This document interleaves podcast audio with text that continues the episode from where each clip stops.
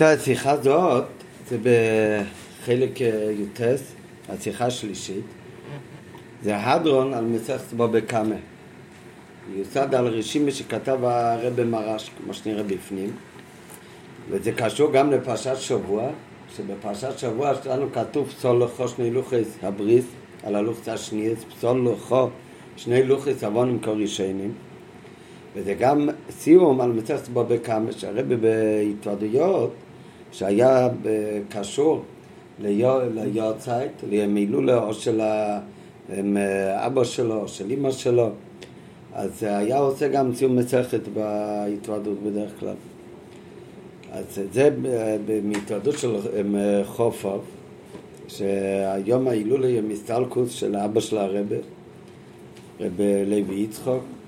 אז אנחנו נלמד היום את השיחה, שזה גם אה, קשור לפרשה, וגם סיום על אה, בבא קמא. מדברי הקדוש ברוך הוא למשה, לגבי לוחץ השנים צולחו, שני לוחץ עוונים כרישיינים, מזה לומדת הגמרא שפסולתו שלכו יהיה. אומרת הגמרא בנדורים, שמה זה פסול לכו? שלכו הכוונה שזה יהיה לכו. מה יהיה לכו? הרי הלוחי זה לא היה רכוש פרטי של משה רבינו, נראה בסוף השיחה, זה היה של ציבור. אז מה הדגשה פסול לכו שני לוחי צבונים? אומרת הגמורה שפסול לכו שהפסולת שהיה פוסל את הלוחות, היה מצטט אותם, השאריות של הלוחות מהאבן, אז זה היה שייך למשה רבינו. המשנה בסוף מצחת בו בקמה מביאה הלכות של פועל שעוסק במלאכה עבור בעל הבית. לגבי שייכוס השאריות של החומר לפועל או לבעל הבית, וכך נאמר שם. הלשון במשנה הוא שמוכין שהכבש מוציא, הרי אלו שלו, ושהסריק מיצי, הרי אלו של בעל הבית. הפירוש הפשוט במשנה הוא שכשבן אדם אה, הוא פועל בשביל השני, הבעל הבית מביא לו בגדים לכבס. אז כשמחפשים את הבגדים, אה, אה, היום יש מכונה, אבל אז היו מחפשים בידיים, והיו משפשפים את הבגדים על כלים. ומהבגדים על הקיבוץ היו יוצאים חוטים מהבגד. והמוחין האלה שהכובס מוציא בעבודה שלו בקיבוץ, אומרת המשנה זה הרי אלו שלו. זה הכובץ יכול לקחת לעצמו את המוחין האלה. זה דבר שאין לו הרבה חשיבות. נראה אחר כך מה בדיוק הסיבה שבגלל שהבעל הבית לא מקפיד על זה, או בעצם אין לזה שום שוויות. ולכן המוחין האלה, הכובץ יכול לקחת לעצמו. זה לא ייצור של גזל, הוא לא צריך להביא את זה לבעל הבית. לבעל הבית הוא צריך להחזיר את הבגד המכובס. אבל המוחין שהסורק מוציא, הרי אלו של בעל הבית. מי שסורק את הצמח, את הפשטם ומוציא משם דברים, אז שם השאריות זה עניין יותר חשוב וזה צריך להחזיר לבעל הבית. החוטים שנושרים מן הבגד בעת הקיבוץ זה בעל ערך מועט ביותר. ולכן הם בעל הבית מקפיד עליהם. ולכן הם שייכים לכובס אתה יכול לקחת את זה לעצמו. לעומת זאת החוטים שמוציא הסורק זה שייך לבעל הבית. כי זה דבר חשוב והדבר חשוב כזה הבעל הבית, הבעל הבית לא מוכר. כך אומר שם הרש"י. בהמשך לדין הזה, המשנה האחרונה במסכת בו בכמה, מביאה המשנה עוד מקרים ומפרטת מה השייכות של השאריות לפועל, מתי זה הולך לבעל הבית ומתי זה הולך לפועל. שאחר, מה שהחרש מוציא במצת, שזוהי נסורת דקר אלו שלו, ובקשיל שזה בקדום ומפיל שפיים גסים, אז יש לבעל הבית. כשהבן אדם שעובד עם עצים, אז יש כלים שמנסרים את העץ, שיוצא נסורת ממש דקה. אז הנסורת הזאת, זה הפועל יכול לקחת לעצמו, לא צריך להביא את זה לבעל הבית. לעומת זאת, יש כלים שאם זה יוצא שפיים גסים יותר, אז הדברים האלה יש לזה יותר חשיבות. אז את זה הפועל צריך להחזיר לבעל הבית ביחד עם העצים. ומסיים את המשנה, ואם היה יוצא אצל בעל הבית, אב נסורת, אפילו דק, דק היוצא מן המקדח שהוא דק מאוד, גם זה של בעל הבית. מסיים את המשנה במה דבר ממור שיש הבדל לאותו חרש בן אדם שעובד בעצים מתי הפסולת הולך לעצמו, מתי זה הולך לבעל הבית זה הכל כשהוא עובד עם העצים אצלו אצל הפועל, לא בבית של, של בעל העצים. אבל כשהוא עושה את העבודה בתוך המקום אצל בעל הבית, אצלו בבית, אז שמה גם הפסולת הדקה ודק מן הדק, אפילו דקה מאוד, הכל שייך לבעל הבית. הגמרא מתעכבת על כך ומביאה ברייתא. בהמשך למשנה הזו מביאה הגמרא ברייתא שטונו רבונון מצטטי אבנים אין בהם משום גזל. כל מה שהבאנו כאן מהמשנה, אז במשנה יש אה, דוגמה של חוטים שיוצא מהבגדים או מצמא פשתן או מהנסורת של עצים שעובדים. במשנה אין דוגמה של האבנ... בן, בן אדם שעובד בלצטט אבנים. אבל הגמרא מביאה ברייתא שטון רבונה מצטטי אבנים אין בהם שום גזל. אותם אלה הפועלים שמצטטים אבנים, אז האבנים הקטנים שיוצאים מזה שמצטטים ואישרו את האבן הגדולה, אז אין על זה משום גזל והפועל יכול לקחת לעצמו. על הברייתא הזאת מביא הרב מרש ברשימה קצרה של סיום שמצטט בו בכמה. ושואל הרב מרש, לגבי ההלכה שמצטט אבנים אין בהם שום גזל, אם ככה צריך להבין שאנחנו הבאנו ממה שאמרנו עכשיו זה המשנה והגמרא מביאה את הברייתא בסוף מצטט בו בכמה. אבל מקודם, ממש בתחילת השיחה, הרי הבאנו מה שהגמרא מביאה בנדורים על פסול או שהפסולת תהיה לכו. נשאלת השאלה שאם הגמרא אומרת מביאה ברייתא שמי שמצטט את האבנים אז הפסולת של האבנים אין בהם משום גזל, זה הפועל יכול לקחת לעצמו. אז אם ככה, משום מה צריכה התורה להדגיש פסול לכו? והגמרא אומרת שזה שהקודש ברוך אמר למשה רבנו פסול לכו הוא אמר לו נותן להטו במפורש מותר לך לקחת את הפסולת לעצמך לכאורה לא צריך שום הטו מפורש שהקדוש ברוך הוא יגיד לו. גם בלי זה הרי ההלכה היא שהמצטט אבנים, הפסולת של זה הולך לפועל. אז זה השאלה של הרבי מרש. וצריך להבין אם כן מה אומר הקדוש ברוך הוא למשה פסולך מיחד שאין בהם משום גזל. אם בדרך כלל המצטט אבנים אז יש בזה משום גזל כמו בעצים מהווים יותר או כמו המוחין שיוצאים מהסורק ולא מהכובס. אז צריך שהקדוש ברוך הוא יתיר לו במפורש לקחת את הפסולת מהאבן שמשה רבנו הכין איתו את הלוחס. אבל מכיוון שהרי מצד עצים אין בהם שום גזל מהשאריות שיוצאים. אז אם ככה, בשביל מה הקדוש ברוך הוא צריך להגיד למשה רבנו פסול לכו? הרי אין בזה בכל מקרה אין גזל. והוא פירושו. והרב מרש גם מסביר מה הטעם של הגמרא. נראה אחר כך, זה הכל מדויק. ופירושו, למה באמת המצטט אבנים אין בהם משום גזל? ופירושו, זה הכל הלשון של המרש, מפני שהם הפקר ואינם שייכים להבעלים.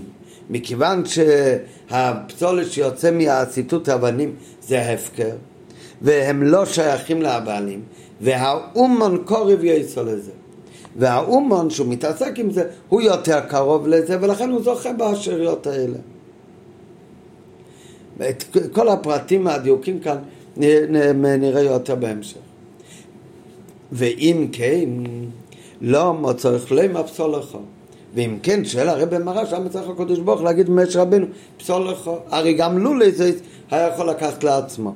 למה? כי המצטט עוונים הרי הם הפקר ויותר קרובים לאומן. והוא משיב, עונה על זה הרב מרש, אך שום סנפירים, וכאן אומר עוונים סתם, אבל שום היה אבן טבע. על זה מתרץ הרב מרש, שהפסול לך שני לוחץ עוונים. אז איזה אבן זה היה? זה היה אבן סנפירים. יש כמה גרסאות, סנפירים, סנפיריון, אז זה היה אבן יהלום, אבן טובה מיוחדת. אז זה אבן יקרה בי מאוד מאוד. אז שם גם הפסלת יש לו הרבה חשיבות. ולכן שם באמת היה צריך להיות אמירה מפורשת מהקודש ברוך הוא, פסול לך שהפסלת תיקח לעצמך. כי זה הסנפיר לעומת זאת, מה שכתוב בסוף בכמה, שהמסרטס עוונים משתמש בלשון עוונים עוונים סתם. אבל שם, מה שהיה אצל משה רבינו לעניין הלוחית, זה היה אבן טוב. זה התירוץ של הרבי מרש. אז זה מאוד פשוט לכאורה.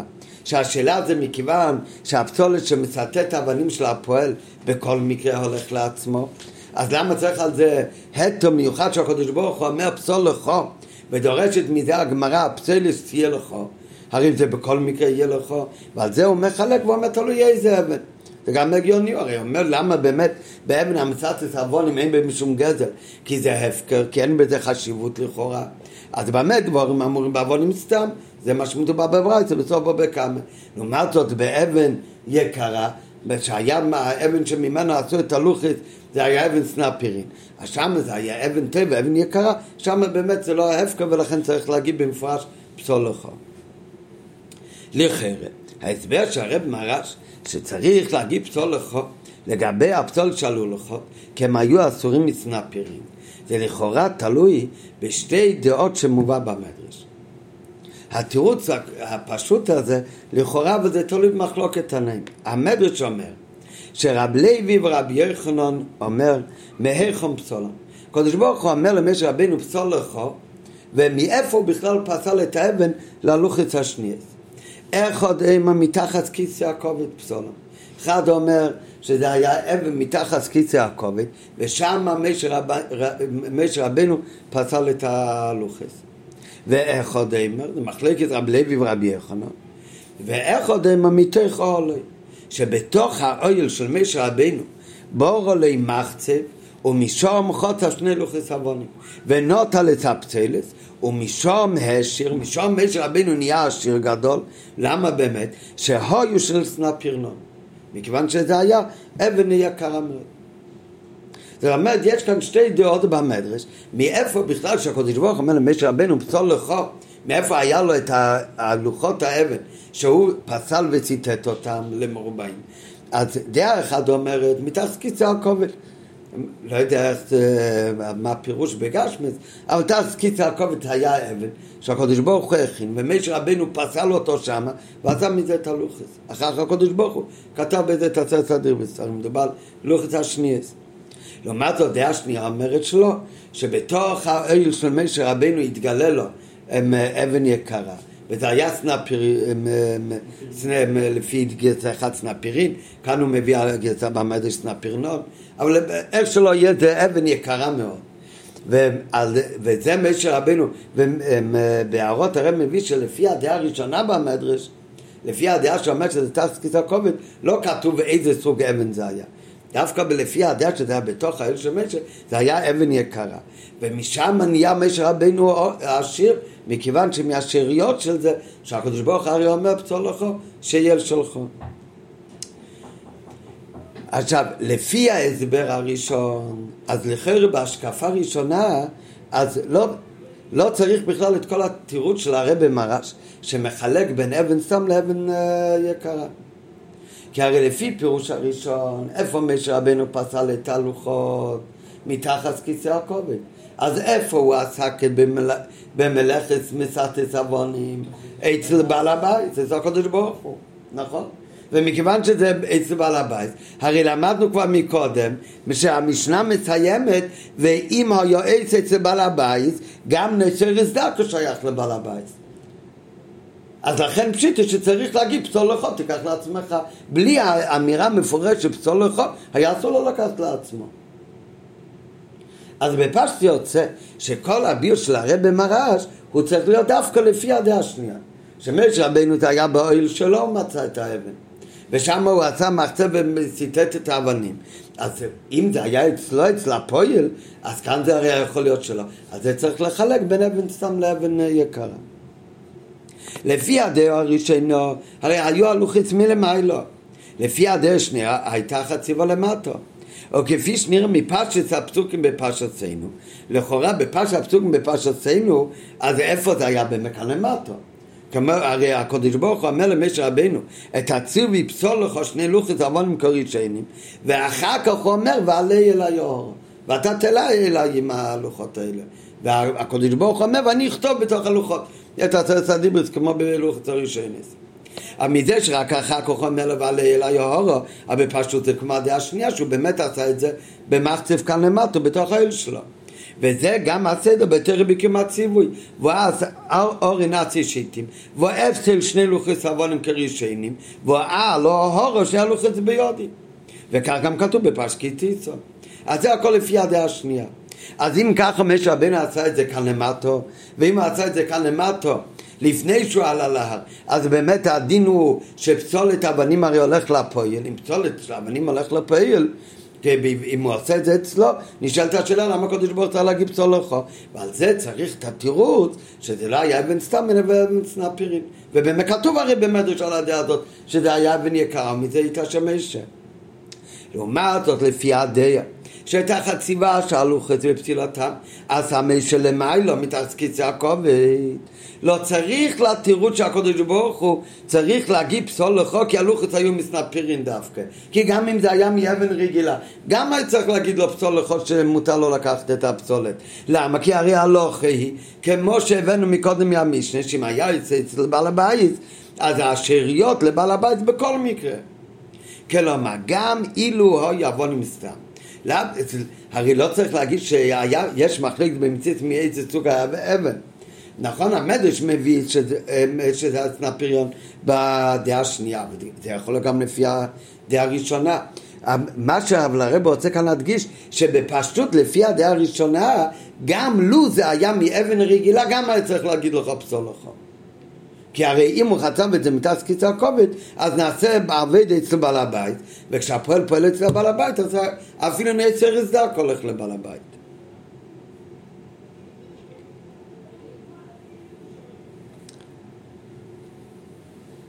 כלומר, גם אילו היו אבנים סתם ולא סנפירים, כיוון שהמלאכה נעשתה למעלה אצל בעל הבית לפי פרש ראשון, אז יש צורך בהתר מיוחד של פסולך, פסולתון שלך, ולו לזה הלכה היא הרי שהרי אלו של בעל הבית כשהוא עושה את זה אצלו. טוב, זה. אז מה למדנו עד כאן באות הראשונה? הוא מביא שפסולכו, הקדוש ברוך הוא התיר למשה רבינו לקחת את הפסולת.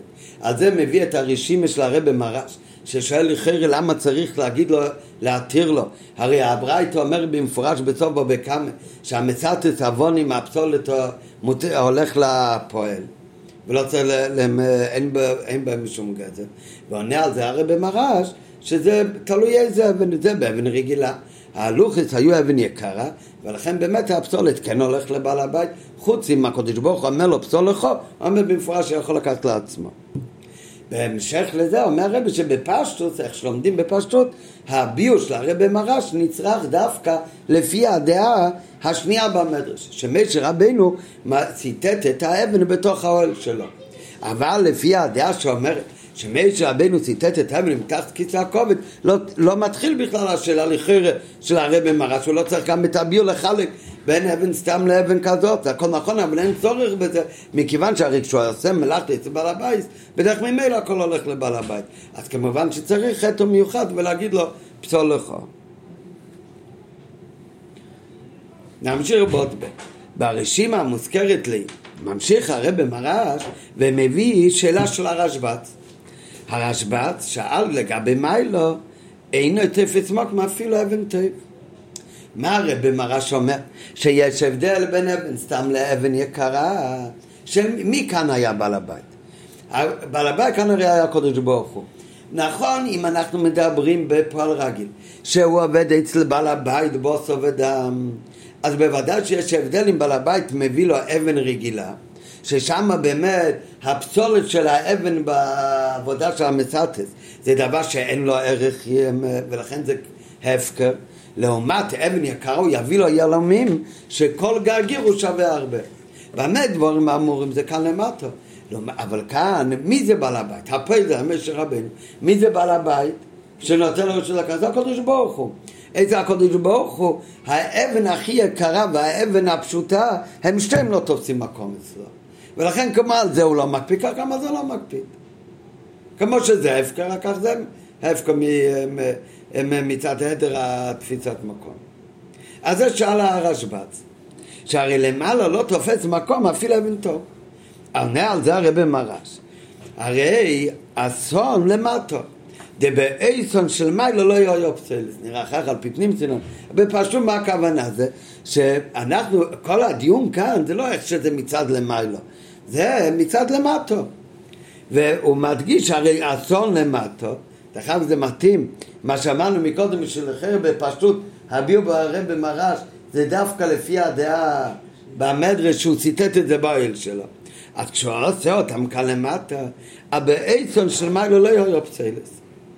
וממילא מתבטלת גם השאלה, כי הוא לא היה עושה אצל בעל הבית.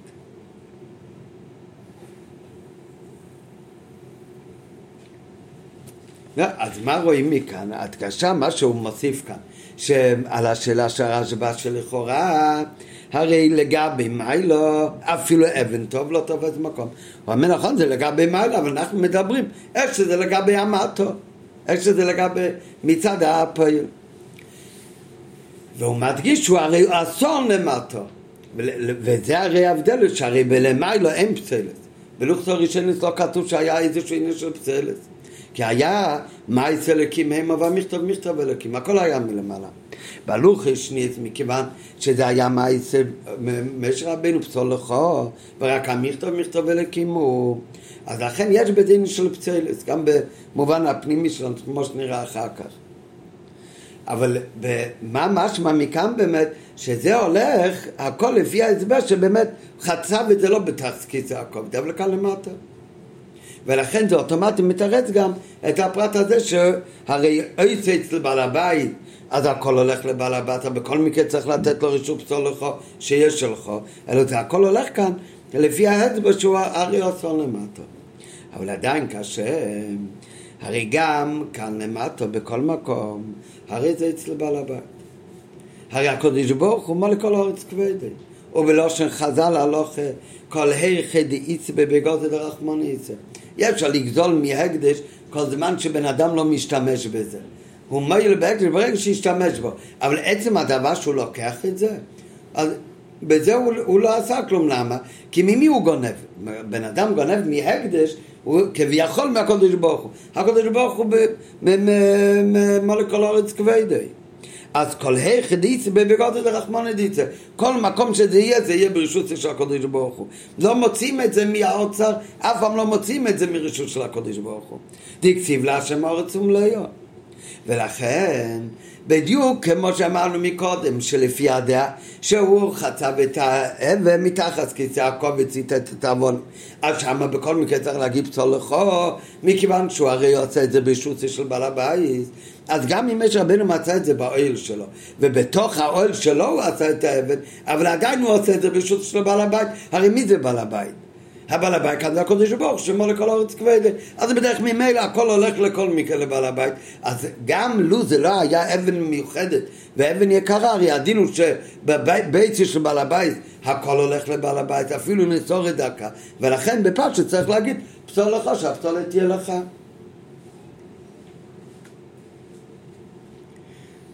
אז אם ככה, מכיוון שבכל מוקים, גם כאן למטה זה נחשב הרי בביצי של בעל הבית, אז נשאלת השאלה למה ברשימה של הרב מרש הוא צריך לחלק בין אבן סתם לבין האבן טובה בין סנפירים.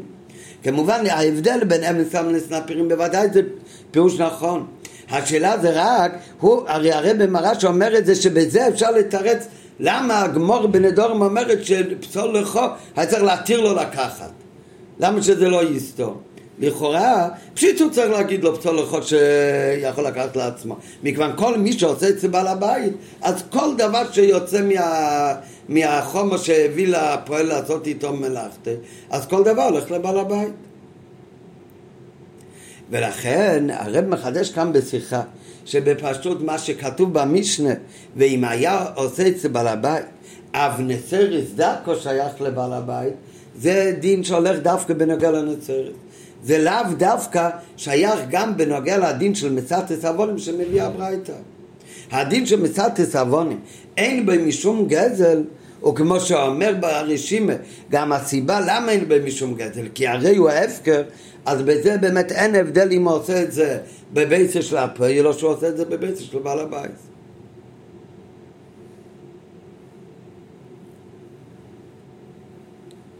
אומנם, מצד שני, במקרה של בעל הבית, הקודש ברוך הוא אין מתאים גם הטעם של קופית בעל הבית, אפילו השפויים דקים.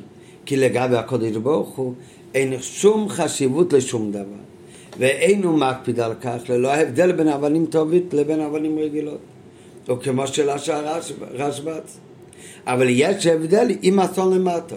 כי למטה מתחשבים בעניינים כפי שהם למטה. ולכן כל דור שהוא לשם הקהיל הטוב.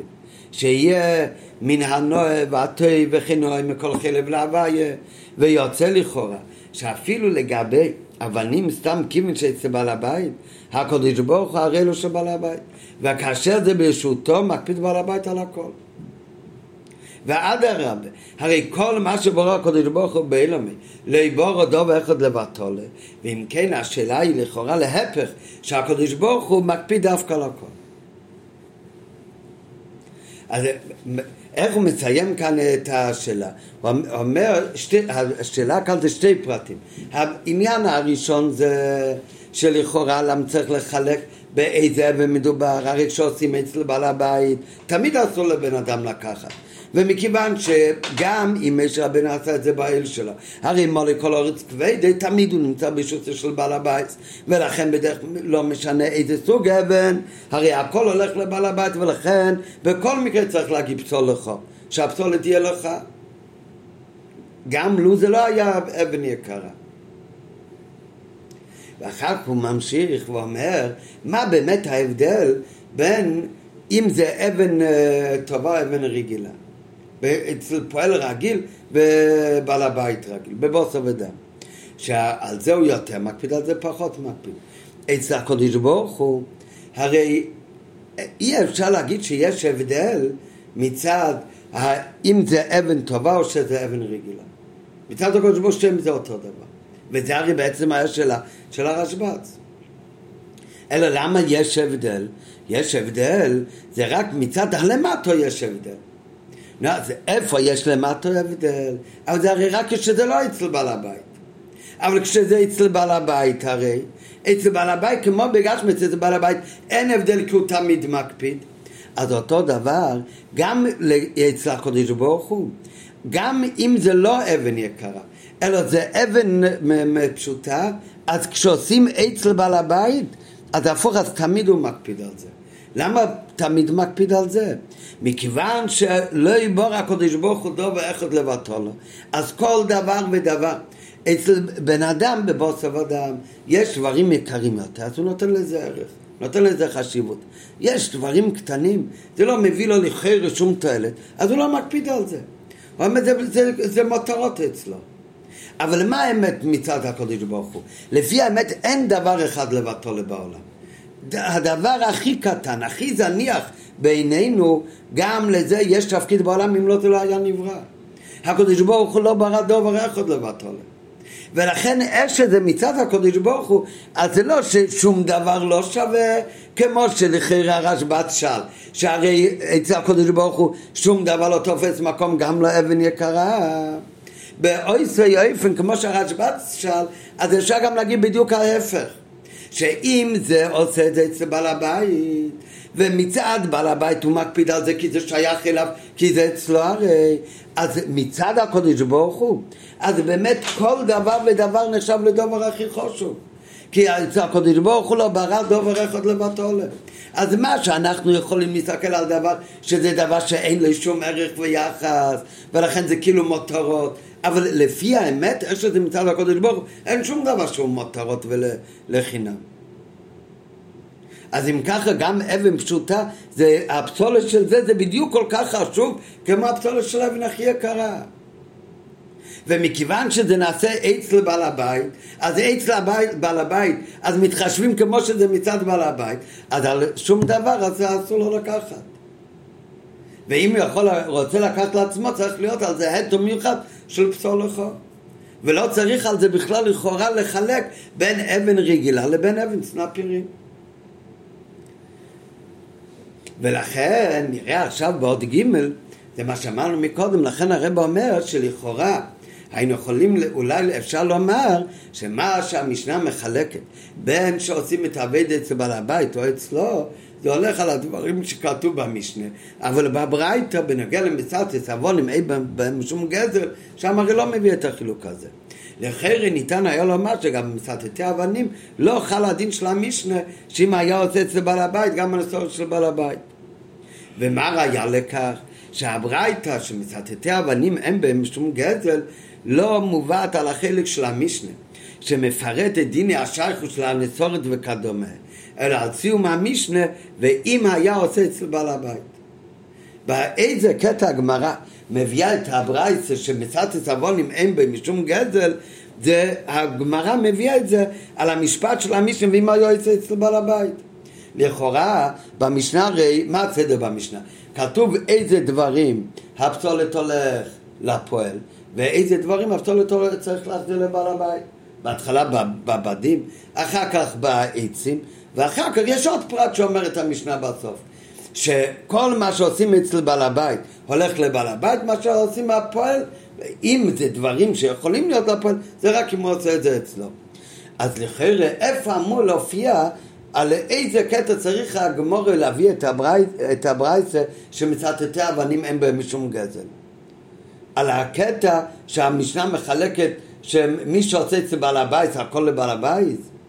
זה איפה שהמשנה אומרת שהכובס אין לו, מותר לו לקחת את המוחין על זה הגמרא הייתה אמורה להביא, על הקטע הזה, או על הנצירס דקו של החרש, שאין בהם משום גזל. על זה הגמרא היה מתאים להביא גם את הברייסה, תונו רבונן המסתס בעוון, אין בהם משום גזל.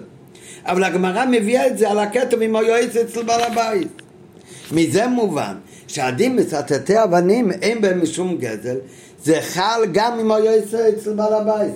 וזה הגמרא רוצה להדגיש, אם היה עץ אצל בעל הבית, את כל הדברים של הכביסה ושל המחרש עצים, אם היה עץ אצל בעל הבית, הרי אלו של בעל הבית.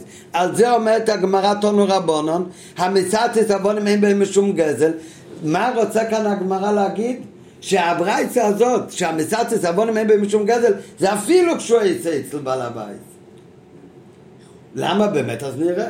נכון, שאלה טובה. אבל כך מובן לחרם. מזה שהגמרא מביאה את הדין מצד סבון אין בהם שום גזל. לא בתור סוף על המקרים שהמשנה אומרת איזה דברים מותר לפועל לקחת לעצמו, אלא דווקא על המשפט, כי כולם שהיו עצם אצל בעל הבית, זה הרדע של בעל הבית, ועל זה הוא מביא טון רבון מצד עוונים, אין בהם משום גזל, זה בא להגיד שמתי באמת במצד עוונים אין בגזל, זה לא רק כשהפלו ברשות שלו זה הרי גם חלוקים אחרים של הברייצה. מפסקי לונס, מפסקי כפונים, מובן שהעבודה נעשית בכרם, ברשות של בעל הבית, אלא כל הדברים האלה של הברייצה, הברייצה מכוונת, הדברים שהברייצה מזכירה, אפילו כשעושה את זה ברשות בעל הבית, הם במשום גזל. ולפי זה מובן בפשט סביב הרבי מרש. שהוא צריך להגיד פסול לכו, כי הלוחץ היו סנפירים. רק אם זה היה אבן טובה. אם זה היה אבנים רגילות, כי לגבי אבנים רגילות, הרי אין הבדל בין רשות הפועל לבין רשות בעל הבית. ובאבנים תמיד הדין הוא שאין בהם משום גזר. למה באמת? אז הוא, הוא לא הסביר. זה לכאורה היינו יכולים לדייק ככה מהמשנה, מה, מהגמורה. אבל זה, מה יכול להיות הסיבה? אולי שהפסולת של האבנים הוא כל כך לא, הם, לא, לא חשוב באבנים רגילות, שלכן זה עוד פחות מהחורש עצים והכבש, ולכן הדברים האלה אפילו כשתעשה ברשות של בעל הבית, גם הרי אלו שלו. אולי בדרך כלל, אבל בפועל אבל הרב אה, דוחה את זה, למה? ההסבר הזה הוא דחוק, כי על פי היגיון יש להבחין בין האבדה ברשות בעל הבית לבין עבודה ברשות הפל, גם לגבי מצטטי אבנים. מדוע תהא ההלכה שונה לגביהם? כמו שאתה שאלת. במיוחד כאשר לא מצאנו מי שפוסק לגבי מצטטי אבנים, שלא חל על זה הדין אם היה אצל בעל הבית, גם הניסיון של בעל הבית. בפוסקים אף אחד לא אומר שיש יוצא מן הכלל, כל הדברים שאומרים שהפסולת הולך לפועל זה רק כשהוא עושה אצל עצמו, אבל כשהוא עושה אצל בעל הבית הכל הולך לבעל הבית, אף אחד מהפוסקים לא אומר, יש עצם מן הכלל. מסתיס עוונים, גם בבית של בעל הבית, הולך הפסולת אליך. למה שיהיה הבדל? יותר מכך, הרי כמו שהבאנו מקודם, בחלק השני של הרשימה שהרבא מרש, הוא הרי אומר במפורש, מדייק הרב מרש ואומר שהאומן קרוב יותר לזה. מה, מה, מה, מה אומר הרב מרש? שבשאלה שמצאתי עוונים, כשהוא שואל למה צריך להגיב צולחו, שואל הרי מרש, הרי הברייס אומר בתור בכמה מצאתי עוונים, אין בהם משום גזל. ושם הרב מרש גם מוסיף טעם. הוא אומר למה באמת אין בהם משום גזל? כי הרי זה הפקר והאומן קורב יסו לזה. מתי אפשר להגיד האומן קורב יסו לזה? האומן קורב יסו לזה זה מתאים לומר רק כשהוא מתעסק עם זה אצלו. אם הוא עושה את זה אצל בעל הבית, איך אפשר לומר והאומן קורב יסו לזה? אלא לחרא, הכוונה בדברי הברייסים מצאת אבנים, אין בהם משום גזל, זה דווקא כשזה לא אצל בעל הבית. כי אם מדובר שהוא עושה את זה בשום בעל הבית, איך מתאים לומר שאם זה הפקר, האומן יצא קורב לזה. איך האומן יצא קורב לזה? זה הרי נמצא ברשות של בעל הבית, האבנים של בעל הבית. הגרגירים שנופלים עכשיו, עד לפני רגע גם היו של בעל הבית, ואיפה זה נופל, איפה זה נמצא עכשיו? בתוך הבית של בעל הבית. אז איך שייך לומר לכאן, הרי זה קורב לאומן יצר. אלא מה, בפשטס, באמת, זה... הם, הם, הרב לא מקבל את מה שהיינו יכולים לחדש שבמסעתס עוונים זה עניין יצא מן הכלל ששם גם כשנעשה בביתו של בעל הבית אז הרי אלו שלו אלא באמת גם שם צריך להגיד שרק שהוא עושה אצלו. ולכן חוזרת השאלה לקדמותו ולכן חוזרת השאלה שלם הרי במרש צריך לחלק בין אבן רגילה לבין אבן טובה. הרי אצל הקודש ברוך הוא כל אילם כל שלו ולהשם אורצם לב לכן איפה שרק יהודי נמצא, הוא נמצא אצל בעל הבית. אז כשמישה רבנו עושה, הוא כאן הפועל של הקודש ברוך הוא, הרי הקודש ברוך הוא אומר לו לפסול עכשיו מאבנים האלה את הלוחס, אז מכיוון שזה ברשות של בעל הבית, אז בדרך ממילא, אז גם הפצלס לבעל הבית. וגם הבעל הבית מקפיד על זה, כי אצל הקודש ברוך הוא אין דובכת לבטול, אין כזה דבר שאין לזה ערך. ולכן מכיוון שזה אצל בעל הבית, אז במילא הכל שייך לבעל הבית. וכדי שמש רבנו יכול לקחת משהו לעצמו, צריך להיות אמירה מפורשת, פסול לך, פסלת, יש לך. כדי לאהוב עם זויס יש להקדים ולהסביר את ההבדל בין האופן שבו כתובים הדינים בברית הנ"ל לבין האופן שבו הם כתובים בתוספתא. כדי להבין את זה, תראה, אומר נביא קודם את הדין הזה שמצד עוונים. הדינים האלה מופיעים גם בברייתא וגם בתוספתא. תוספתא לחרב זה גם סוג של ברייתות, גם כמו, גם מהתנועים. נראה אחר כך מה בדיוק ההבדל בין ברייתא לבין תוספתא. אבל רואים את אותו דין בקצת שינוי לשון. בברייתא נחלקים הפרטים לשתי מקרים והלכות. החלק אחד בברייתא כתוב מצטטי, מקודם הזכרנו את זה בדרך אגב, אבל בברייתא כמון הם, הם מתחילה מצטטי אבנים, אין בהם משום גזל. נקודה, דין אחד. אחר כך, מפזגי אילנות, מפזגי גפנים, מנקפי היגי, מנקשי זרעים ועודרי ירקות, בזמן שבעל הבית מקפיד עליהם יש בהם משום גזל, מהפסולת שהדברים האלה שנופלים. אין בעל הבית מקפיד עליהם, הרי אלו שלו. אילו בתוספתא נכללים כל אלו בדין אחד. בתוספתא הכתוב מצטטי אבנים, מפסקי גפנים, מנקפי יעגין, מנקשי זרעים, בזמן שבעל הבית מקפיד עליהם אסורים משום גזל, אין בעל הבית מקפיד עליהם מותר משום גזל. וזה, רואים כאן, זה לא סתם בלשון, זה הרי בהלוך, זה, זה שונה לגמרי. בברייס, אז בנוגע למצטטי האבנים, אומרת הברייס אין במשום גזל. והיא לא מחלקת אם בעל הבית מקפיד או לא מקפיד. אומרת מצטטי האבנים אין במשום גזל נקודה. אחר כך מביא עוד שורה שלמה של דברים שהפועל רוצה לבעל הבית, בדברים שאין להם כל כך הם, הם, הם, הם חשיבות. אבל בדברים האלו הוא אומר הכלל הוא ככה, בזמן שבעל הבית מקפיד עליהם יש בהם משום גזל, אין בעל הבית מקפיד, אין בהם משום גזל. לעומת זאת בתי ספטה, בתי ספטה כתוב ממש אותם דברים, רק הוא מכניס את האבנים ביחד עם שאר הדברים. גם על מצטטי עוונים, הוא מכניס את זה ביחד עם כל השורה של הדברים. שהדין הוא לא אומר מצטטי עוונים אין בהם שום גזל, הוא אומר מצטטי עוונים ומפסקי כפונים ומנקפי היגלים, מנקשי זרועים, וכל הדברים בזמן שבעל הבית מקפיד עליהם אסורים משום גזל, אין הם מקפיד הם מוטורים. זאת אומרת, בשאר הדברים אין מחלוקת. גם לפי הברייתא, גם לפי התוספתא, זה תלוי בדעת האדם, מקפיד או לא מקפיד. הגיוני גם כן, זה הרי שייך לבעל הבית. הפועל עבד בזה ויצא מזה שאריות. נו, זה מה, מותר לו לקחת לעצמו? זה הרי תלוי, בעל הבית מקפיד, אז הוא גזלן, בעל הבית לא מקפיד, מותר לו לקחת. אז בנוגע לכל הדברים הם מחלוקת בין הברייתא לבין, ה... לבין התוספתא. איפה יש מחלוקת? המחלוקת זה רק בנוגע למצטטי אבנים.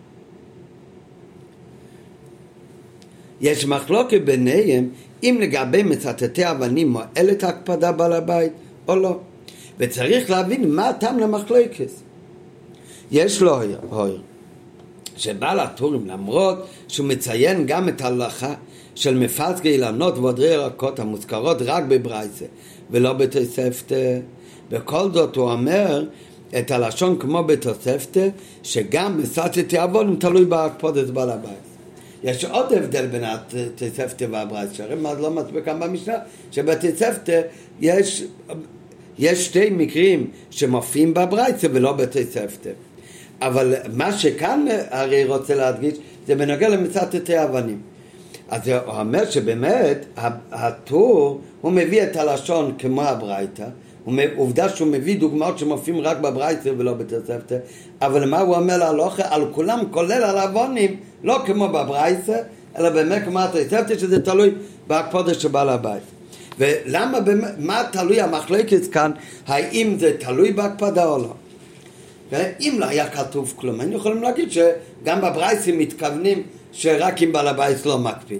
אבל הרי רואים בברייסה שעל דברים אחרים, הוא אומר במפורש, שאם מקפיד יש בו משום גזל, אין מקפיד אין בו משום גזל. ועל מסרטת האבומנים הוא אומר ישר, אין בו משום גזל. אז רואים במפורש שלפי הברייסה, שלא אכפת לי באבנים אם בעל הבית מקפיד או לא. מה ההסבר לכך? לפי הברייסה יש הבדל בין מסרטטי אבנים לבין שאר הדברים, שפסגי אילנות וכולי, ונקשי זרעים, כי הנסורת של מפסגי אילנות וכדומה, יש לזה יותר חשיבות מהפסולת של מצטטי אבנים.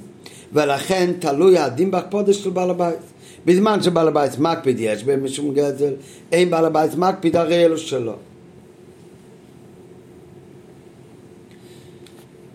או שזה תלוי בבעל הבית, או שזה תלוי באנשי המדינה.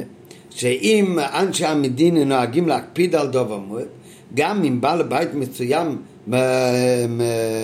אם האנשים לא מקפידים על דוב המועד שיחה, אז גם אם בעל הבית מסוים הוא כן מקפיד, אז בוט לא די, כי דרך בני אודם במקום זה, זה לא להקפיד על כך. במקרה זה, אם בכל הדברים האלה, שכתוב בברייתא שזה תלוי בדעתו של בעל הבית, אם הוא מקפיד או לא מקפיד.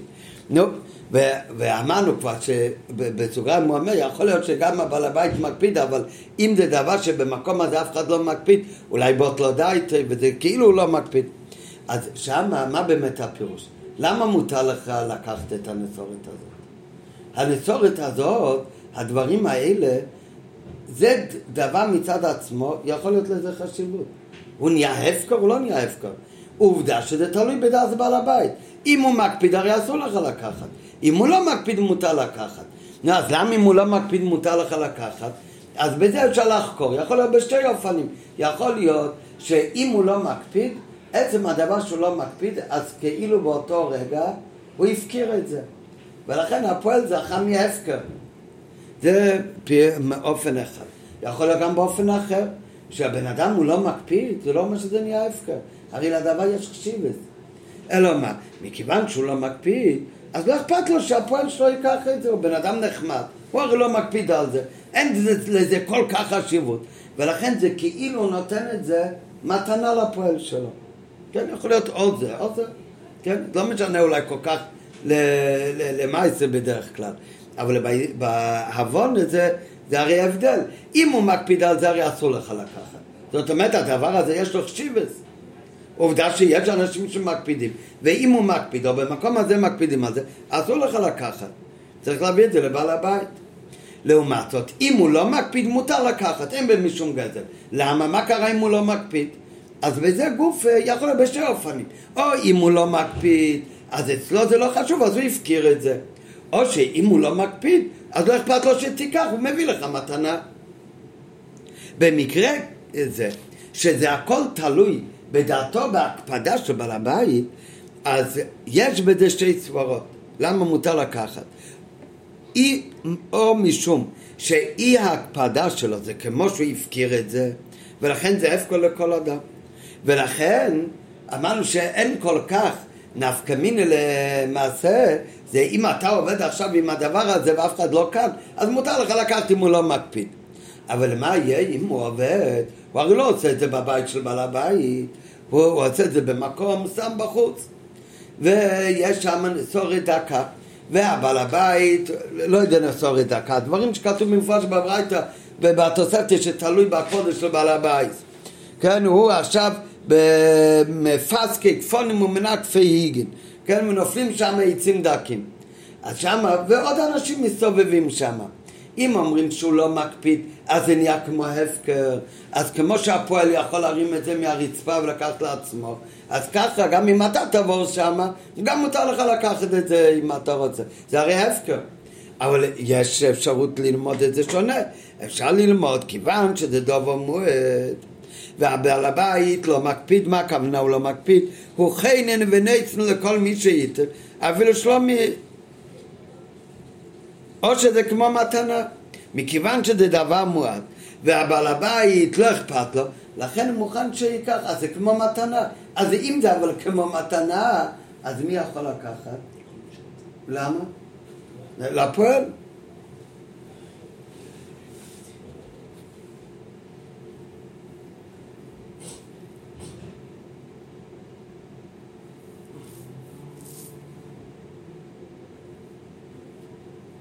באמת כתוב כאן, צריך להסתכל במקום, ש, שגם בזה יכול להיות שמותר לכולם לקחת, כי הבעל הבית, הוא נותן את זה לכל מי שיקח את זה. אפילו שלא ימידה, אפילו הוא לא יודע מי זה. אבל זה, אבל השל, אבל ברעיון, אז אולי באמת גם בזה אין כל כך נפקא מינה בפל, אבל ברעיון בטוח יש בזה נפקא מינה. האם בעל הבית הוא לא מקפיד לכן זה הפקו ולכן לוקחים, או שמכיוון שבעל הבית לא מקפיד אז הוא כאילו נותן את זה במתנה. זה הכל בנוגע לכל הדברים שכתוב בברייתא שזה תלוי בהקפדה אם בעל הבית מקפיד או לא. מצטטי אבנים אומרת הברייתא? אין בהם משום גדול, לא, לא, לגמרי לא קשור להקפדה של בעל הבית. למה באמת? מצטטי אבנים זה בעל הבית לא נתן מתנה ובעל הבית גם לא הפקיר את זה. מצטט אבנים, הגרגירים שנופלים מהאבן, הם הפקר מצד עצמו. זה לא מצד בעל הבית הפקיר אותו, כי הבעל הבית אין לו לזה חשיבות. כי עובדה שזה לא תלוי בכלל אם הוא מקפיד או לא. עצם מצטטי אבנים, שעליהם אומרת הברייצה אין בהם משום גדל, בלי לתלות את זה בהקפודה שלו לא. אצלם החשיבות פירורי אבנים פחותה ממה שהפירורים של מפץ גילנות. אצלם, בפירורי אבנים, אין צורך בהתר שלהם בעל הבית מקפיד עליהם.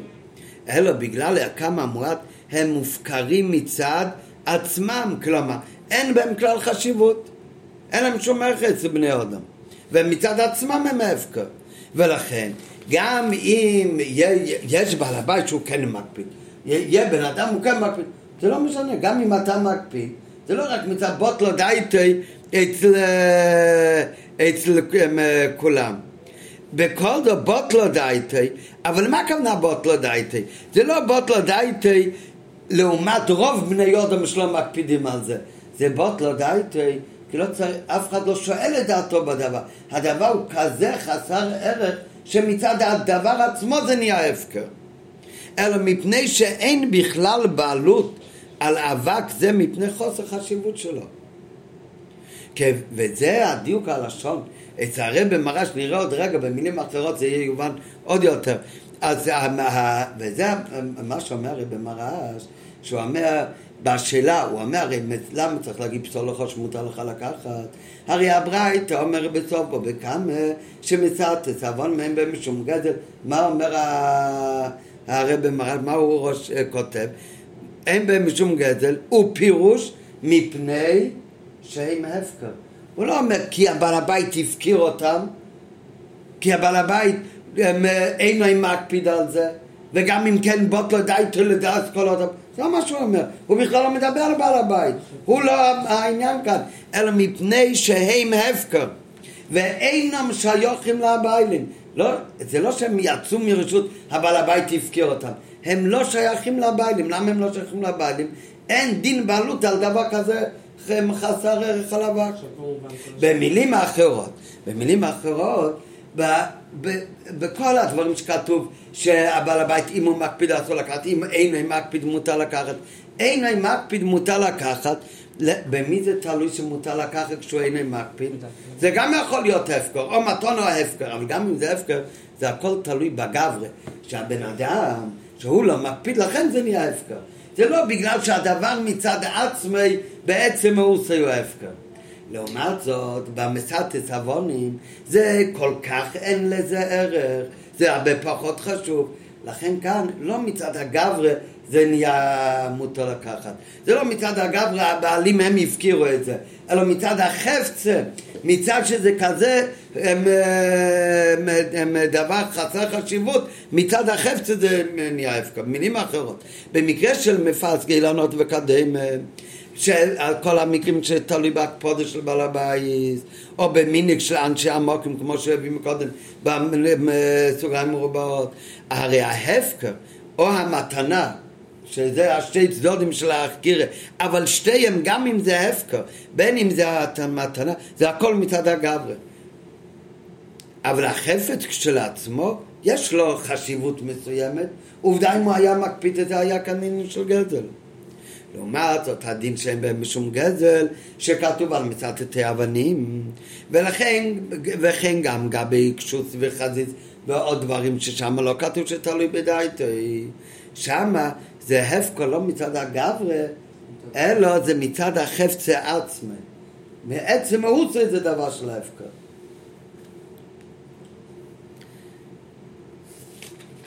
איפה כתוב שזה לא תלוי בדעת האדם, זה מצד עצמה הפקר?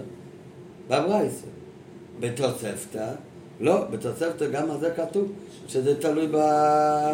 ב... ב... אם מקפיד או לא. למה באמת? אז חייבים להגיד שבזה יש הבדל בין הברייסה לבין התוספתא. לפי זה יש לימר שזהו הטעם למחלקת בין הברייסה לבין התוספתא האומרת שגם אצל מצטטי אבנים תלוי הדין בפה זה בעל הבית לפי התוספתא כפי שנלמד אחר כך. מה ההבדל כללי בין ברייסה לבין תוספתא? מבוא במפורשי כלולי הש"ס.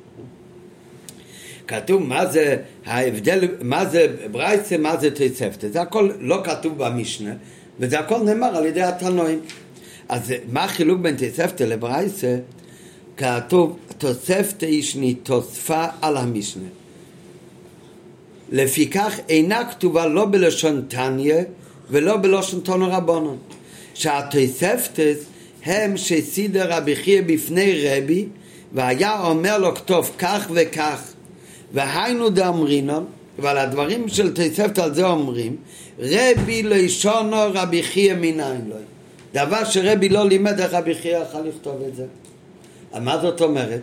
שכל מה שרבי חייא כתב בתוספתא זה הכל דברים שלימד, שלימד רבי. כאילו רבי כתב את המשנה, או חיבר את המשנה, ואמר, כאילו תוספת, יש תוספת למשנה. לכן זה נקרא תוספתא. אבל מי אמר את התוספת הזה למשנה? זה גם מרבי. בדיוק כמו המשנה מרבי, ככה גם התוספתא מרבי. ולכן אומרים על תוספתא, ש... אם רבי לא ישון אחי ימינם, מאיפה ידע רבי חייא? כי כל מה שכתב רבי חייא בתוספתא, הכל זה מפי רבי. לעומת זאת, מה זה ברייתות? ברייתות זה משניות שנאמר שלא מדעת רבי חוץ ממדרשו. וכך חיברו רבי חיב, רבי שי וחכומים אחרים, חיברו ברייתות. רצה לומר, מה זה המילה ברייסה? מלשון ברו. מה זה ברו? מבחוץ. שנאמר חוץ למדרשו של רבי. זה דברים שנאמרו חוץ לבית מדרשו של רבי. אז איפה היה רבי? איפה רבי סידר את המשנה? בארץ ישראל. רבי סידר את המשנה, זה היה בארץ ישראל. אם ככה התספתא, שעל תספתא כתוב זה הכל דברים שאמר, שאמר רבי לרבי חיל לכתוב תוספת על המשנה, וכל זה גם כן המייס רבי, אז הכל, כל התוספת זה הכל מארץ ישראל. לפי זה יוצא שהתוספתא שסידר רבי חיל בפני רבי, היא נאמרה בארץ ישראל. ששם הייתה ישיבת רבי. ואילו הברייסס, שמה זה ברייתא? מה שנלמד חוץ לבית מדרשו של רבי. אז הברייתות האלה הם גם כן נשנו ונלמדו בבבל. אז ייתכן שנאמרו בבבל, ובמיוחד שרבי חייא הרי הגיע מבבל. יש דברים שרבי חייא כתב, זה התספתת, שעל זה אומרים רבי לשון אחי מיניים. אז זה באמת הכל מי, מה שרבי אמר לו בארץ ישראל. אבל הברייסס, אז זה דברים שייתכן שנאמרו בבבל. במיוחד שרבי חייא הגיע מבבל. ובכלל, סביר שהברייתות קשורות יותר לבבל, כי בימי רבי הברייתות הרי הם כתבו את זה אחרי רבי, ובימי רבי ישראל מתגלגלים והולכים לקצוות, ובבל הפכה אז יותר למקום תורה. מה זה כל כך חשוב לנו לדעת שהתספטס הם כולם נכתבו והלוכס לארץ ישראל. לעומת זאת, הברייסה מאוד ייתכן שזה הלכות שנשנו ונאמרו גם לגבי בבל. אז בזה אפשר להגיד, בזה תלוי ההבדל בין הדין של מצת עוונים, שהברייסה אומרת אין בהם משום גזל בכלל, לעומת זאת התספתא אומרת המצת עוונים גם זה תלוי בדעתו של הבן אדם. למה זה, זה ב, ב, מתי אנחנו אומרים שזה לא תלוי בדעתו של בן אדם, אלא, אלא קיצוני, אין בו משום גזל חד משמעי, לא משנה מה בן אדם חושב. באיזה מקרה? בדבר שאין לו שום חשיבות. כשיש איזה או קצת חשיבות יותר, כמו כל שאר, שם זה באמת תלוי בבעל הבית. ולכן גם כשאין מקפיד זה כמו שהוא מפקיר, הוא נותן מתונה. על מה אמרנו שאין בו גזל זה בכלל לא תלוי אפילו בדעת בעל הבית. כי מצד החפץ, מצד עצמו הוא הפקר על מה אמרנו? רק על, על הפירורים של האבנים שזה אין לזה שום חשיבות. איפה אין לזה שום חשיבות? אז זה רק בבבל. בארץ ישראל יש לזה יותר חשיבות. ולכן התספתא שנאמרה בארץ ישראל, אז שמה גם על מצאת עיסבונים. אז הוא אומר זה תלוי אם בעל הבית מקפיד או לא מקפיד. דווקא בבבל, שם דווקא בבבל לא היה שום חשיבות לשאריות של מצוות עיזבונים. ולכן באמת בברייסה כתוב שמצוות עיזבונים אין בהם שום גזר חד משמעי. למה באמת? למה, למה שיהיה בזה הבדל בין בבל לבין אה, ארץ ישראל? אה? כי בארץ ישראל היו אבנים. היו הרבה אבנים, השתמשו באבנים לבנות בתים גם. איפה שמשתמשים עם אבנים, אז גם הפסולת של האבנים, אז יש לו גם חשיבות, הם משתמשים בזה. לעומת זאת בבבל, בבבל אין, אין, אין אבנים כל כך. ולכן הולך להביא ראיות גם כן. גם על זה שבבבל בכלל אין אבנים, וגם על זה שבארץ ישראל, אדרבה, חלק משבח ארץ ישראל זה שיש אבנים. לכן איפה שיש אבנים, אז משתמשים באבנים גם כחומר לבנייה ולעוד דברים להשתמש, אז לכן יש לזה חשיבות. אז יש גם כן לפסולת של זה חשיבות. לעומת זאת בבובן, ששם לא משתמשים מאבנים, כי אין כל כך אבנים. אז כשיש כבר אבן ומישהו מצטט אותו, אז הפסולת של האבן לא עושים מזה כלום. אז שם זה באמת איפה מצד העצמי, מצד החפץ. לא, זה לא באמת ביטול מצד החפץ. כן? לא, נכון, מה נראה, לא, שם זה תלוי גם לפי מקום. הרי למה מצד החפץ זה יכול להיות הפקר בלי קשר מה דעתו של בן אדם? כי זה דבר כל כך חסר חשיבות שכמו אבק מצד עצמו זה דין של בעלות. אבל איפה, אז זה תלוי, יש מקום, הרי עובדה שחומרים אחרים, גם בבובל, גם בברייסה, רק על מצוות העוונים הוא אומר אין במשום גזל. כל שאר הדברים, גם בברייסה אומר, בעל הבית מקפיד, אז יש בזה משום גזל. אין להם מקפיד, אין בזה משום גזל. למה? כל זמן שיש לו עוד חשיבות, אז בזה כבר יהיה תלוי בדעתו של בן אדם. דווקא דבר שאין לו שום חשיבות, יש לו פחות חשיבות משאר הדברים בברייתא. בבובל יש לזה פחות חשיבות משאר הדברים בברייתא. בארץ ישראל שיש אבנים משמשים באבנים, באמת אין בזה פחות חשיבות מכל שאר הדברים שמופיעים. הנה, על הפסוק הובו נילבנו לבנים, שעשה דרך הפלוגה אמרו, אנחנו נעשה מגדל, אז איך הם הולכים לעשות מגדל? נעשה לבנים. ותהי להם הלבנו לאובן. הם עשו לבנים איטית, וזה היה להם, שימש אותם כאבן. אומר רש"י, למה הם היו צריכים הובו נילבנו לבנים וזה יהיה לנו לאבן?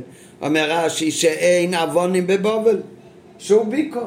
בובל זה ביקה עם אדמה, ושם לא היה אבנים. לפיכך בבובל, שם לא השתמשו באבנים, לא הייתה כלל חשיבות לשברי אבנים. של האבנים שהיו שם כאשר הובאו בכל זאת. בכלל לא היה שם אבנים. כשכבר כן הביאו אבן ונשאר שם פסולת מהשברי אבנים, לא עשו עם זה כלום, לא השתמשו שם באבנים. ולכן קובעת הברייצה שמצטטי אבנים אין בהם משום גזל וזה הפקע מעצמי בבובל. ומי שמקפיד בוט לא דייטי, לא בוט לא דייטי לעומת רוב האנשים, בוט לא דייטי לעומת החפץ שמצד עצמי ההפקע. אבל בארץ ישראל שאבנים שם כן מצויות, והן משמשות לבניין למטרות נוספות, ואדרבה, ארץ ישראל היא ארץ אשר אבוניה ברזל. זה משפחי של ארץ ישראל יש להם אבונים טובים, יש חשיבות שם גם לשברי אבונים, בדומה למפסקי כפונים וקדועים, ולכן תלוי ייצורן או היתרן בהקפדה של בעל הבית. לא, אז עכשיו לפי ההסבר הזה, שהרב חידש לנו עכשיו בין הברייצה לבין התוספתא, אז איך אנחנו צריכים להסתכל על אבן שהיה אצל משה רבנו במדבר. לפי זה תובן גם הרשימה של הרב מרש. איפה היו בני ישראל אז? בני ישראל היו אז הולכים במדבר, ששם במדבר הרי לא משתמשים באבנים. אם כי מוזכרות, מוזכרות אבנים. מוזכר שהיה גם אבנים במדבר. איפה במקושש עצים? איפה מוזכר אבנים במקושש עצים? סקלו אותו, חייב סקילה. אז זה, הרי לא כותב הדבר הלא טוב, רק בסיפור של מקשש עצים. אז, אבל בוודאי, לא היה להם שימוש עם עוונים כשהיו במדבר, ובמיוחד לא לבניין. שהרי לא בנו בכלל במדבר בניינים קבועים. כמו שכתוב בפוסק, וייצאו ויחנו וייצאו, לפיכך חל עליהם הכלל שמצטטי אבנים, אין בהם משום גזר. הוא פירוש, וזה מה שהרי מרש כותב עושים, הוא פירוש, מפני שהם הפקו ואינם שייכים לבעלים. הם הפקו לחלוטין מצד החפצה, ולא רק מצד הגברי, מפני שאין בעל הבית מקפיד כדלעיל, ואם כן, מדוע יש צורך בהתר שפסול לכו פסולתון יש שלך?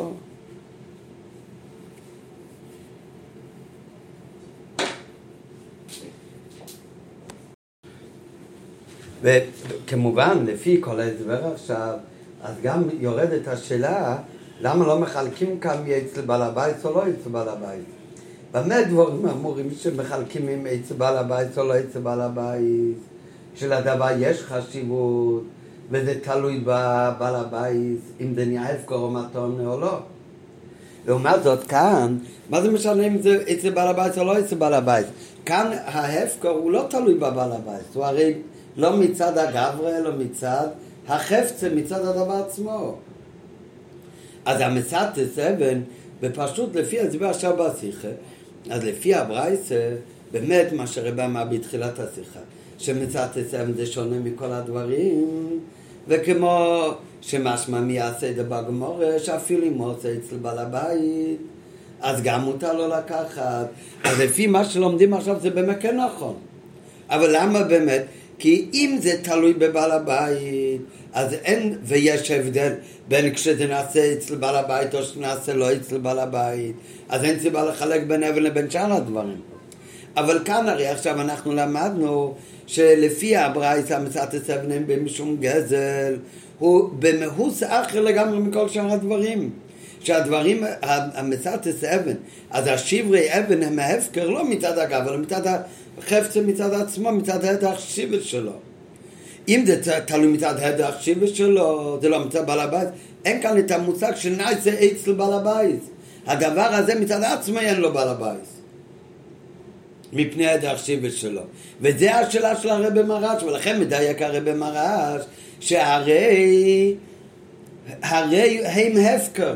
לא כי הפקירו אותו, מצד עצמי זה הפקר. ולא צריך כאן היתר של פסול לחור. הרי הם הפקר זה מצד המהות שלו מצד עצמו, לא מצד בעל הבית בכלל, לא מצד הדבר עצמו. אחר הוא מוסיף, והרי האומן הכי קרוב לזה. כשהוא אומר האומן קרוב לזה, הוא לא מתכוון להגיד שהאומן יותר קרוב מבעל הבית. הכוונה, הדבר מצד עצמו הפקר, ולכן לא שום בעלים. רק, רק מה, מי אומר שמגיע למשה רבנו לכל אחד יכול לקחת? אבל בפלא האומן הוא הכי קרוב לזה. לא הכוונה שהאומן יותר קרוב מבעל הבית, הוא יותר קרוב מכל אחד אחר.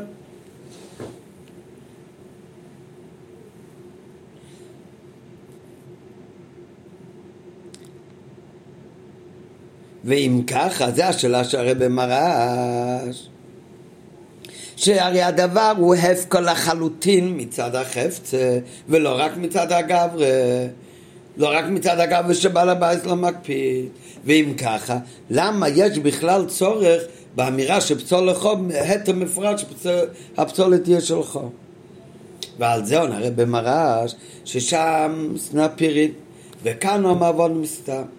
הדין שאין בהם משום גזל, זה לא חל על אבן סנה פירית. אלא רק המצטטי אבנים שהם במחשיבס כלל. והפסולת של סנפירין הרי כן בעל חשיבס, כמובן, ולכן מובן שיש צורך בהתר, אמר לו הקדוש ברוך הוא למשך פסולך. ולפי ההסבר הזה, המשמעות של דברי הרבי מרש, שהדבר הוא הפקר כוונה מצד עצמי. והאומן קורב יסו לזה, לא הכוונה יסו קורב לגבי הקודש ברוך הוא. אין לגבי הקודש ברוך הוא בעל הבית, כי כאמור, על דבר כזה אין חל הדין בכלל של אצל בעל הבית. למה לא חל הדין של אצל בעל הבית? כי הדבר מצד עצמו הוא הפקר, אין לו בעלים. אלא, מה הכוונה שהוא קורב יסר האומן? כוונה קורב יסר משאר בני אדם. שעל כן דווקא אומן הוא הכלי אם הוא רוצה את הדברים חסרי חשיבות האלה. ולכן לא צריך בכלל להיות כאן התר של אמירה מפורשת, פסול לך. אז זה עונה הרי במראה שכאן זה היה עצנה פריון, שלזה היה הרי כן חשיבות גם על הפסולת שלו, ולכן צריך להיות ההתר של פסול לך. עד כאן, עד עוד זין, זה הביאו של הרבי מסביר בשיחה באריכוס את כל הביאו על הרשימה של הרבי מרש.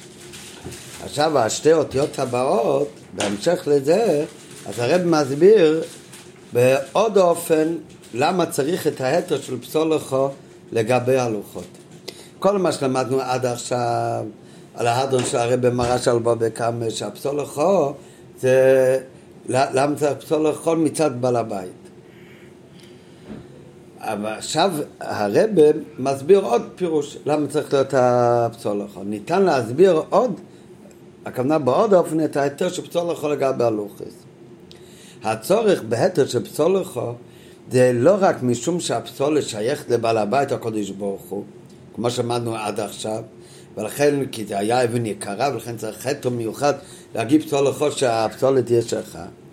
אלא, הרי הלוחס, מה עושים הלוחס? הניחו אותם אחר כך באורן שהיה במשכון. כל חלקי וכל כלי המשכון והמקדוש, למי אה, אה, היו צריך להיות שייך? כל המקדוש ועשו לי מקדוש שכנתי ביצי חום המקדוש והכלים של בית המקדוש ושל המשכון, הכל היה של הציבור כולי, היה של כל עם ישראל. אם ככה, גם הדברים שעשה כל אחד שנידב, היה צריך למסור את הדברים למלאכת המשכון, למסור אותם לציבור. אותו דבר גם כן אם משה רבינו עשה את הלוחס, שהלוחס יהיו חלק מהמשכון, כי הם יהיו מונחים באורן, והאורן זה חלק מהמשכון, אז כמובן גם הלוחס האלה, הם גם כן יהיו שייכים לציבור כולו. ומשה רבינו היה צריך למסור את זה, גם מצא את זה באל שלו, הוא מסר את זה לכל הציבור כולו. צריך למוסרם לציבור יופי יופי, מסיר לאחר עשייה, או שהם צריכים להיות שייכים לציבור כבר מלכתחילה עוד לפני העשייה, והעשייה צריכה להיעשות בשל ציבור. כמובן מהמשך דברי הגמורה, לא ניתנותר אלא למי ששנם כסוב לכו פסול לכו. מה הפסולטון שלך, אף כסובן שלך. ובכסובן הכוונה היא לפלפול של תרא כנמה אחר כך בגמורה, זה ניתן למשך ולציבור וכך גם לגבי פסול לכו פסולטון שלך. ולמרות שפסולטון של לוחס, גם של סנפירים שייכים לכלל ישראל, ולכן אין ערך של שווי פרוטה לכל אחד. ועליו דלי תיק זה להרי נחל אלו בשווי פרוטה, כי התרא לא מחייבת, אלא בדוב שבמומן, ובפוס משווי פרוטה זה לא נקרא מומן. בכל זאת, הרי בורו שאיסו לגזול משל ציבור בכל אופן. ויש עליהם על כך אין בהם משום גזל, כי אוסו לגזול לא לגנב כל שום מדין תרא.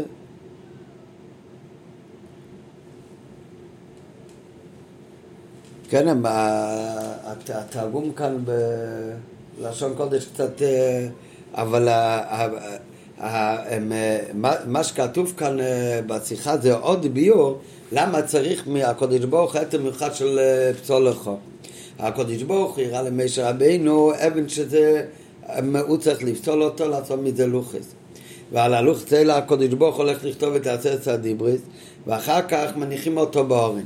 מכיוון שכל הדברים שבמשכן, כולל האורן ואם ככה גם הלוחס שמונחים בתוך האורן, חייב להיות של הציבור כולו. אז אם ככה, אז כל האבן כולו, אז הוא גם כן, הוא של הציבור בכלל. הקדוש ברוך הוא יראה את זה למשה רבינו, שמשה רבינו יכין את זה, אבל צריך למסור את זה לציבור. אז היינו יכולים לחשוב שכל האבן שהיה אצל משה רבינו הוא כולי שייך לציבור. כולי צריך למסור לציבור. ואם ככה, הפסולת באמת לא יש למשה רבינו. לא מכיוון שהפסולת הוא שייך לבעל הבית, שזה הביאו בשיחה עד עכשיו, אלא כי הכל של, הציבור כולו. ולכן צריך להגיד הטו מפורש שפסול לך, שהפסולת של זה כן מותר לך לקחת. למה באמת? לחיירה? גם אם זה של הציבור כולו, אז משה רבנו היה צריך למסור את הלוחס, ל... את האבן לציבור כולו, או לפני שהוא עשה אותם, או אחרי שהוא עשה אותם, איך שלא יהיה, אבל עדיין הפסולת שיהיה, גם אם זה אבן יקרה כמו שצנע פריון. אבל אם זה שייך לציבור כולו, אז זה שייך לשישים ריבו. רק גבורים מעל גיל 20. אה, לכל כלל ישראל, לכל הציבור, כולי מיליוני אנשים. נו, אז יוצא הרי שהפסולת, שה, אז אם זה שייך לכל הציבור, כולי לכל איכות ואיכות מצוות, הרי אין בזה שווה פרוטה. אף על פי שבאורץ כנראה מדייק שזה לא כל כך פשוט, כי מי אומר שהולכים לבדוק לפי כל אחד, אולי זה הולך לפי הציבור כולי, וזה כן שייך, בכלול יש בזה פרוטה, אבל אפילו אם נגיד שנתחלק לפי המספר נושאים שיש בציבור, ולכל אחד ואחד יצא פחות משווה פרוטה, ופחות משווה פרוטה, אין בזה איסור של גזל, והרי לא עושים דין תרא רק על דובר שבמומן, ופחות משווה פרוטה לא נחשב מומן. כל הפלפולים האלה, שאין בזה דין, אבל זה בוודאי ובוודאי שלכתחילה אסור לגזול מציבור דברים, אף על פי שתעשה חשבון שזה אצל פחות משווה פרוטה. איסור בוודאי יש בזה. ואם ככה, אם הכל היה חייב להיות של הציבור, מכיוון שהכל הוא שייך למשכון, אז אם ככה, אז משה רבינו הרי לא היה יכול לקחת את הפסולת לעצמו. לא מצד הבעל הבית, אלא מצד הציבור שזה שייך. ולכן הקודש ברוך אמר פסול לכו, שרק את הלוחס עצמם מוסרים לציבור, אבל הפסולת באמת זה עיר שלך, ואין בזה שום עניין של גזל, כי מלכתחילה זה נמצא רק למשה רבינו.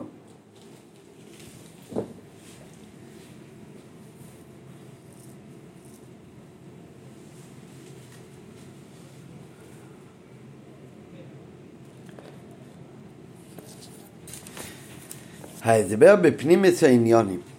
לכך שמוצאים הבחונה בבעלוס הלוכס שנית שהלוכס בכלל שייך לנציבו לכלל ישראל. מצד שני יש בזה גם חלק שהפסולת ניתן למשר רבינו, פסולתון של חויי, זה רק של משר רבינו. ומקודם הוא הביא מהגמורי גם כן, שהרי ה... בהמשך למה שכתוב כאן על הפסולת שלך, אז הרי הגמרא גם דורשת שכתוב כסוב לך, פסול לך, שכסובון שלך, הכוונה שהקדוש ברוך אמר שהפלפול לדאורייסה, קדוש ברוך מסר למשה רבנו. משה רבנו נהג בו, עין טבע מסר את זה לכל בני ישראל, אבל זה דבר שנמצא למשה רבנו.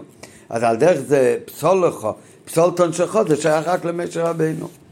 אז זה שיש בלוחס השני, יש הבדל שהלוחס עצמם זה לציבור, ופסולתון יש שלך. אז יש להם הסבר פנימי למילים, הרי אסון למטו דבעצם של מיילו לא יהיו פסלס. זה משיחה דילגנו כאן לכמה שעות. ההסבר בפנימיס, לכך שמוצאים הבחונה בבעלותו של לוחות השניות, שהלוחות בכלל שייכים לציבור, לכלל ישראל, והפסולת ניתן למשה רבנו, שפסולתון של חויה, זה בבחינת התרא בלוחי שניאס, נסחדש העניין מהפסולתון שלך אף כסובון שלך. כנאמר בגמור בהמשך שפלפול דרייסה ניתנו למשה. ויש לימר, נראה את זה עוד, רגע הסבר, ויש לימר שזה ההסבר הפנימי למה שראינו בתחילת השיחה, שהרב מרש כותב, הרי האסון למטו, שהרשב"ט שאל, הרי גם סנפירן אין לו חשיבס למיילו, וענה רב מרש, אבל הרי הוא עשה אותם למטה. והרב מרש הוסיף, כי באותם לוחס שלמעלה, הרי למעלה אין, אין פסולת, אין עניין של פסולת. מה הכוונה? יש את התרא כמו שהיא מלמיילו. זה התרא שהיא בדרגה של לוחס הראשונס. זה, שם זה בחינס האחדוס, אין בו חלוקה לפרוטים, ומובן שאין בה עניין של פסלת, אלא כולי פונים. כאשר יורדת התרא למטו, שזה הבחינה של הלוכיס השניאס, וזה מה שהרב מרש אומר, הוא הרי עשה את הלוכיס כאן למטו, כי למעלה אין פסולת, זאת אומרת, יש את התורה איך שהיא למעלה, ויש את התורה איך שנמשכת כאן למטו, שזה הבחינה של לוכיס השניאס. שניתנו לאח התשובה על חטא העגל, כלימה חזור את ישראל בתשובה גורמה לכך שהלוכיס ייתנו להם אז ישנה עניין הדגת השני זה בתרא, עד שיש גם עניין של פסולת כביכול, שיש בתרא עניין של פונים ואוכל. כן? מה הוא אומר כאן? יש את ה... מה זאת אומרת יש מלמעלה, יש למטה? הלוכס ראשונס גם היו אמורים להינתן לבני ישראל כאן למטה. הכוונה שיש את התורה כמו שנמשכה מלמיילו. זה היה לוכס ראשונס. שכל בני ישראל היו בדרגה של צדיקים. אז זה היה תורה איך שהיא מצד למיילו, ששם אין עניין של פסולת, פסולת הכוונה זה אפילו בטרל אין עניין של קושייה, כשיש קושייה ותירוץ, עצם הדבר שיש קושי, הסימן שיש שלם ועשר בטרל, ואחר כך צריך לענות על זה, אז יש פונים ואוכל. לעומת זאת, בלוחצה הראשונית זה הכל לא היה. זה רק היה תראה איך שהיא למיילו, זה מצד האחטוס, ושם אין עניין של אה, פסולת. כשבני ישראל, ישראל חטאו בעגל, אז נשברו לוחס הרישיינס. הם לא היו ראויים וכלים לקבל את הדרגה של הלוחס הרישיינס. אחר כך משה רבנו שבר את הלוחות. בני ישראל אחר עשו תשובה, משה רבנו התפלל עליהם וקיבלו לוחס השניס. מה זה אבדת התשובה? אבדת התשובה זה זיכוך המטה. זה לא איך שזה נמשך מלמעלה, אלא גם אם הבן אדם מצד למטה לא היה בסדר, הוא משנה את עצמו והוא מתעלה. זאת אומרת, נעשה כאן עבודה מצד המטו. אותו דבר גם לוחס השניאס, ולכן הלוחס הראשונס, זה הכל היה מלמעלה. האבן לא היה משה רבינו אבן שהוא ציטט שיהיה לוחס, הכל היה מצד למעלה. היה מייצה לקיממו והמכתב מכתב ולקימו. הלוחס השניאס זה היה מצד המטו. זה משה רבינו, היה, הקודש ברוך אמר לו, פסול לכו. ולכן זה מה שהרב מרש אומר, שהרי הלוחס זה היה מצד המטו. כי הרי בלוחס איך שזה למיילו, בלמיילו אין עניין של פצלת. מכיוון שהלוחס השנית זה הגיע מצד אבדת של המטו, שזה היה על ידי אבדת התשובה, אז שם יש כבר דרגות שונות בתרא. עד לעניין שיכול להיות בתרא גם כן עניין של פונים ועניין של אוכל. פונים ואוכל בתרא זה הכוונה שאפילו בתרא גופי כשהוא לומד כדי בואה אז גם יכול להיות עניינים של הלם ועשר וגם זה חלק מהתרא כמו שנראה עוד רגע. אז זה העניין של פצלת. איפה זה בעיקר? זה בעיקר בפלפול של תרא. בפלפול, בשקלה וטריה, בכל הדברים האלה, אז זה פסולכו, זה זה שמי של רבנו. מה הכוונה של רבנו? זה מצד זה שהתרא היא מצד המטו. ההסבר לקשר בין פסולטון שלך לבין קצובון שלך, פלפולי דרייסה, והרי פלפולי דרייסה שניתנו למשה, היא נאי בייצר להפך מפסולטון של לוחס, עוד רגע נראה.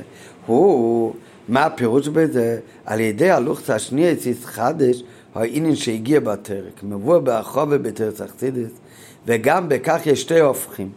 מצד אחד יגיע בעקב הלמות והסתרים, קושיות וכדומה, שזה פסולת, לעומת עצם התרק. מצד שני, דווקא על ידי היגיעה בתורה, מגיעים לעיקר התרם, מעל התורה כפי שמצד עצמו. כפי שניתנה למעלה בניסין לסלוח הראשונית, כמוסבר שם בהרחבה. מה זאת אומרת? שתי הדברים האלה, לא רק שהם לא סותרים, הם הולכים ביחד. מצד אחד יש את העניין איך שהתרא זה מצד למיילו, ואז ניתנה התרא בלי קושץ ותירוצים ולא צריך יגיע, וזה לכאורה ביותר נעלה.